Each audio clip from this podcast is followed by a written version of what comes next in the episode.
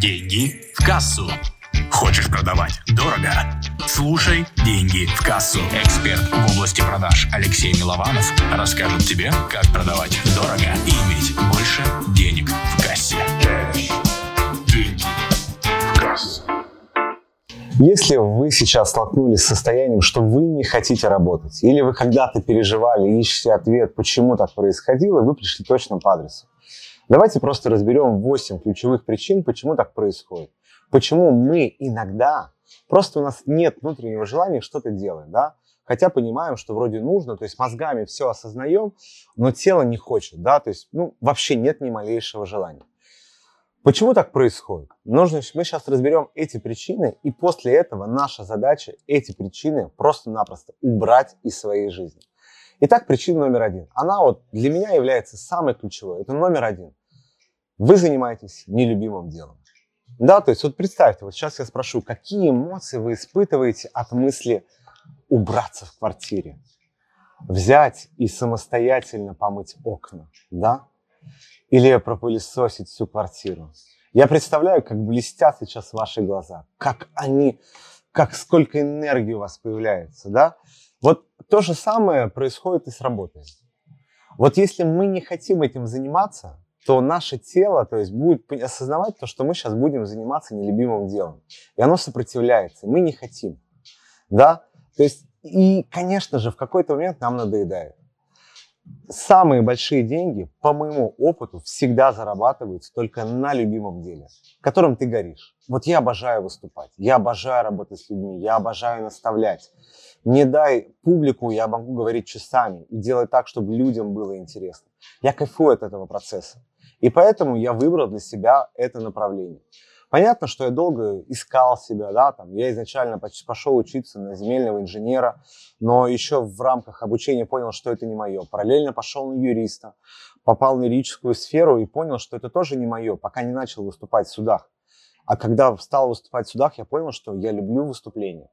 Я просто стал забирать все судебные выступления, которые были в правительстве Москвы, и регулярно это делал. А потом мне стало интересно, как я могу выступать в других направлениях, что это может быть, и начал вести курсы по ораторскому искусству. И после этого перешло в работу с людьми, обучение, личное обучение, обучение групповое. И этим я занимаюсь уже более 10 лет. И мне до сих пор не наскучило, потому что я люблю это делать. Вот спросите себя, что вам нравится в вашей деятельности, от чего вы кайфуете, какие процессы в этой деятельности вам могут не нравиться. Отрежьте то, что вы не любите, и оставьте то, что вы действительно обожаете больше всего.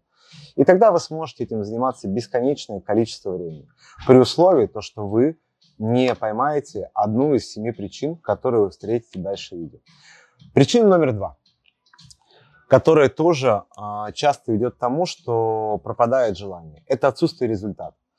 Да, я помню то, что я в свое время бился в одном направлении, и у меня вот что бы я ни делал, мне не получалось. Я вот помню то, что это был 15 год, мне было действительно тяжело, я только стал обучать людей теме продаж на выступлениях и вебинарах. А, тематика, ну, рынок был очень маленьким, и количество клиентов, э, которые понимали ценность продающих выступлений, которые понимали, что выступление – это шикарный канал продаж, их были единицы.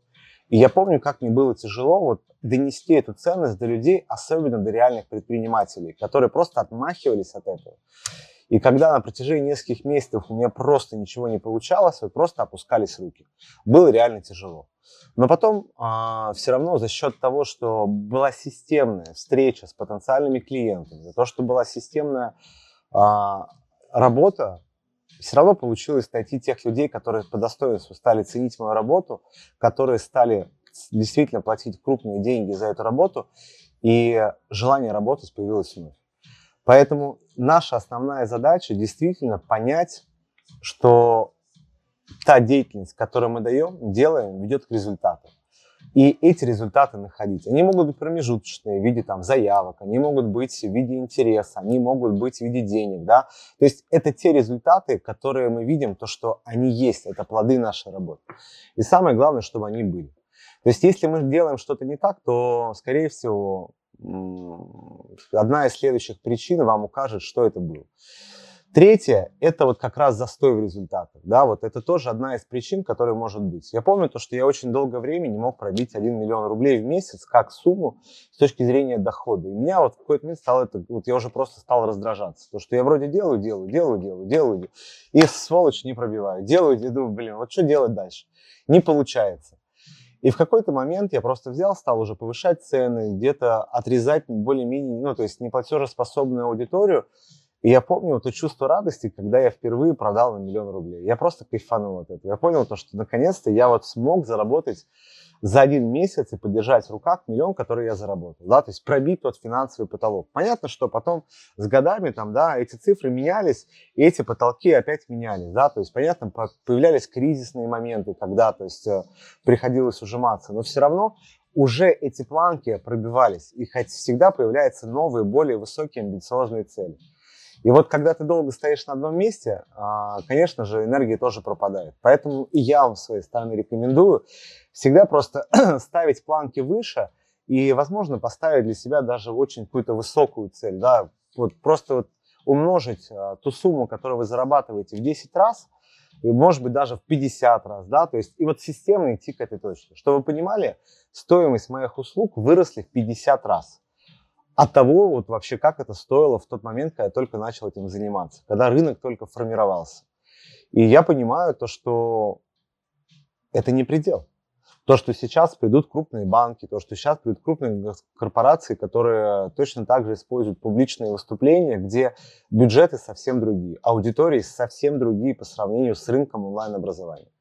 И на мои услуги как был спрос, так и останется, так и еще будет только расти, расти и расти.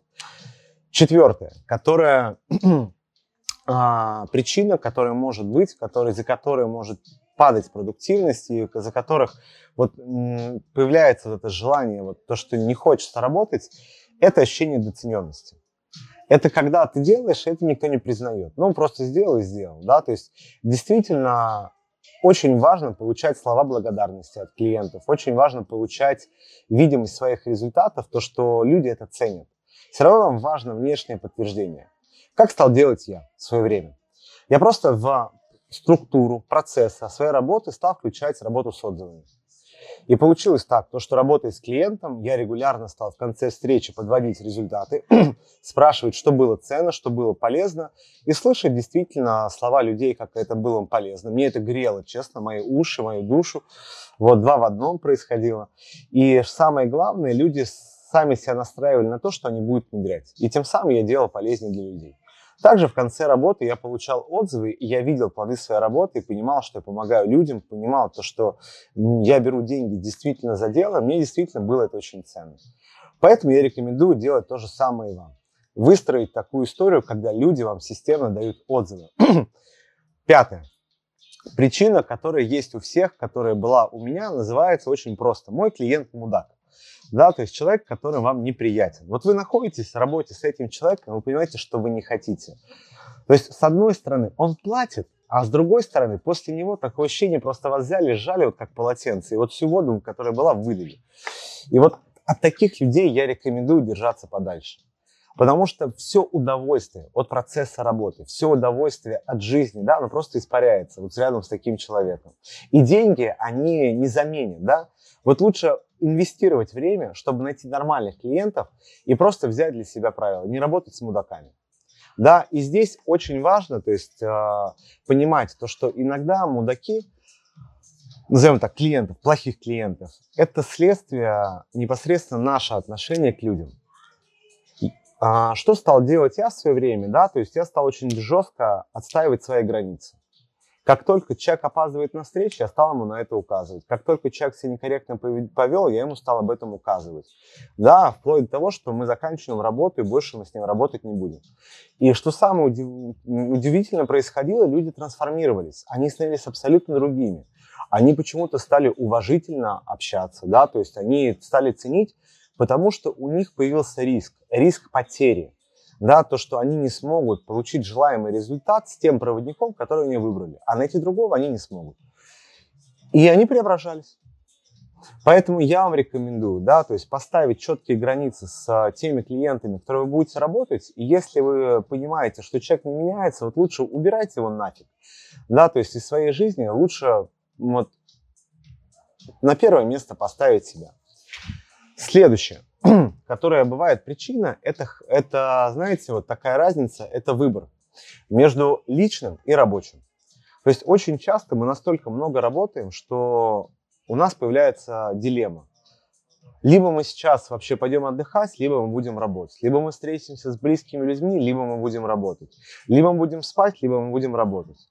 И когда работа занимает все наше время, когда у нас нет просто возможности, да, чтобы насладиться жизнью, понятно, организм начинает уставать, сопротивляться и идти против. Поэтому здесь тоже очень важно четко для себя отмерить границы, когда вы отдыхаете, когда вы работаете.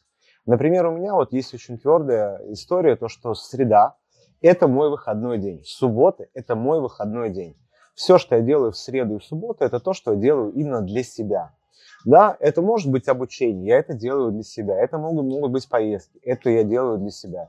Это может быть встреча с людьми, это тоже делаю для себя. Но среда – это мой выходной день, и я не допускаю людей и рабочие задачи в свою жизнь. Суббота – то же самое.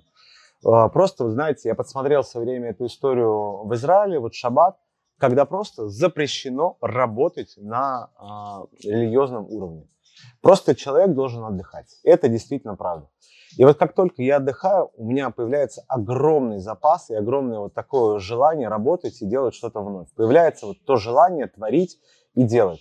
Когда же я работаю две недели подряд, это желание просто улетучивается и исчезает из моей жизни. Следующая причина, причина номер семь, это хаос. Да, то есть когда нету системы в работе.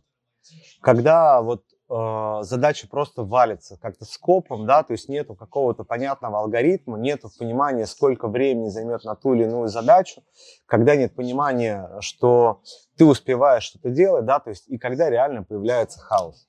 То есть, как правило, хаос возникает когда? Когда нету а, а, сейчас сбился. То есть хаос появляется тогда, когда, как правило, огромное количество клиентов и когда недооценено объем задач. И вот мы берем на себя больше, чем мы можем сделать. Вот тогда появляется огромный хаос, и э, тогда делать действительно очень сложно. И не прописаны процессы выполнения тех, тех или иных задач. То есть как только у нас есть понимание, что на эту задачу мы отводим 4 часа, мы за эти 4 часа успеваем. Как только мы понимаем то, что у нас все вот эти процессы расписаны, мы можем четко закладывать и понимать, какое количество клиентов мы можем взять в работу, а какое количество клиентов мы взять, к сожалению, не сможем. Следующая и финальная нагрузка, с которой сталкивался, наверное, любой человек, это просто сумасшедшая нагрузка. Ну, как знаете, то есть вот э, клиентов либо много, либо мало. Вот рынок онлайн-образования, он сводится к тому, что сентябрь, октябрь, ноябрь, декабрь – это месяца, когда активно идут запуски. Потом январь, февраль, люди отдыхают, они восстанавливаются, да, отдыхают, празднуют. Потом идет март, апрель, май, когда тоже идут запуски. Летом, как правило, все отдыхают. И поэтому летом нагрузка небольшая. А если мы говорим про осень и говорим про весну, то тут как раз совсем другое дело. И здесь очень важно понимать то, что важно все-таки понимать, сколько клиентов мы можем взять. Потому что когда мы работаем без выходных, это приводит к тому, что происходит выгорание, происходит слабость, потеря продуктивности. И что самое худшее, идет потеря здоровья. С чем я лично сам и столкнулся. И вам точно не рекомендую и не советую. Поэтому я для себя определил, то, что если я говорю про консалтинг, я могу брать только четырех клиентов, не больше в течение месяца. Это тот максимум, который я могу брать и вести.